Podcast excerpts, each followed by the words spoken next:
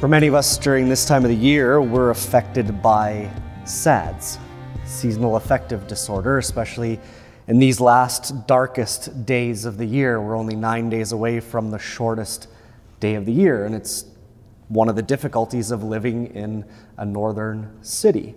And now this year, that just gets amplified by the current lockdown that we have, where all of those things that we can cling to that kind of pull us through that seem to kind of get taken away. The things that bring us joy get pulled away from us and can amplify that struggle to find that joy, that levity in our life. Isaiah today talks about the joy that he has. I greatly rejoice in the Lord, my soul shall exult in my God. He has clothed me with garments of salvation. But then at the same time, he says, just before that, the Lord has anointed me, and He sent me to bring good news to the oppressed, bind up the brokenhearted, proclaim liberty to captives, and release to prisoners. And for the last number of decades, statements like that have often been linked to the idea that we are supposed to be the hands and the feet of Jesus. Right? It's our job to bring good news to the oppressed and to bind up the brokenhearted and proclaim liberty to captives. And we do it. We know that we're responsible for it as Christians, that this is part of the way that we live out our Christian life. But it takes away from what is at the heart of bringing the joy. That it can become too much a responsibility and not from the right source. This year, Elk Island Catholic Schools' motto for their year is choose joy. And it's intentional, not choose happiness there's a lot of kind of this sentiment of choosing happy, happiness. That's optimism. That's trying to always see the good in whatever you're dealing with. Sometimes life just stinks, and optimism is no fun. Choosing joy is a different thing. Choosing joy is a Christian thing. And what's more significant about the choice Elk Island Catholic Schools made in choosing that motto is the scripture verse that they paired with it. It's from the first letter of St. Peter, chapter 3. And it says, In your hearts, reverence Christ as Lord. Always be prepared to make a defense to anyone who calls you to account for the hope that is in you. Choosing joy, having Christian joy in our life, is a result of reverencing Christ in our heart. Because from that, we find our hope as Christians. And because of the hope that we have, we rejoice. Choosing joy is not the product of our individual choices in how we create our life.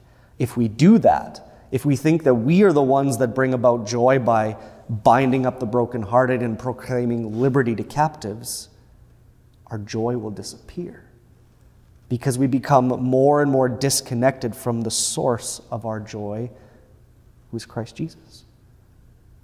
This is who brings us Christian joy that endures whatever circumstances life wants to throw at us.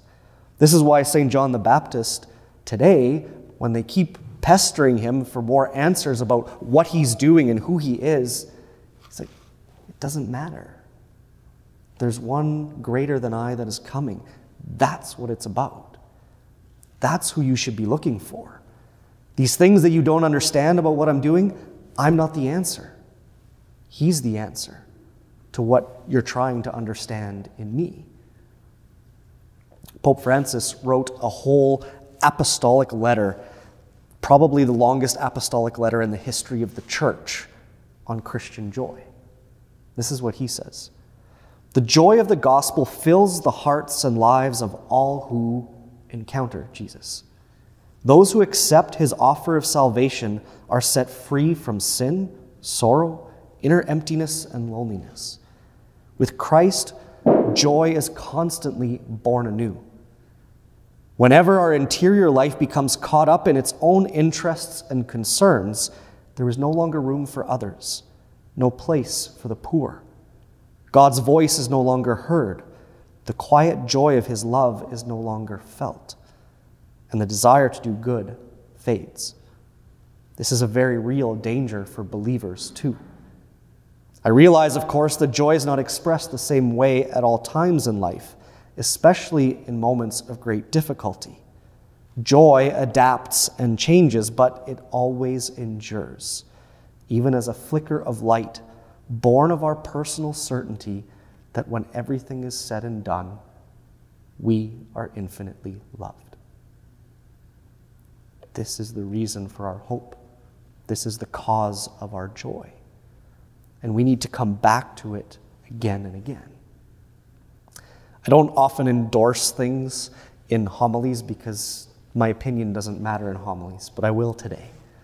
If you haven't yet seen the web series called The Chosen, which is the first ever like TV show online of the life of Jesus, I recommend it to every one of you.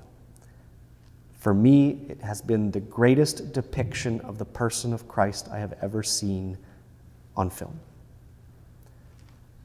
Part of the reason, biggest reason, is joy. What do you always see when the life of Christ is depicted? He goes around almost floating, a super serious man, he's on a mission, and he speaks very solemnly at every turn. One of my favorite scenes in the series so far, it's still ongoing, season two is supposed to come out in the new year, is the one that's called Jesus Loves the Little Children. And at the beginning of the episode, this little girl brings her friend. Jesus is camped just outside of town by himself. And this little girl found him, and the next day she brings a friend with him, and they're hiding behind a rock looking at this stranger. And Jesus is in prayer to his Father. It starts off with, Blessed are you, Lord God of all creation. And he's like, Father, if one day two little children end up hiding behind a rock and see me, please give them the courage to come to me and say shalom. And then they giggle. And he stops his prayer, and then he went,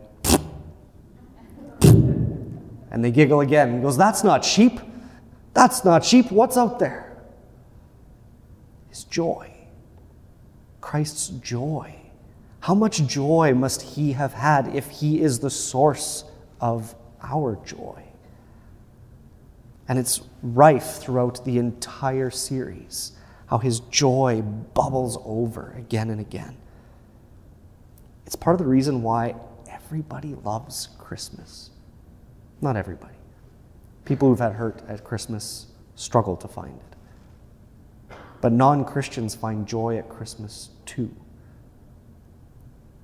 But what we forget is what the source of that joy is at Christmas.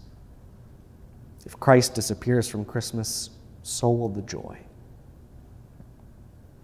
I'm going to leave you with another quote because other people say it better than me. This is from G.K. Chesterton. It's the very last words in his book called Orthodoxy. This is what he says.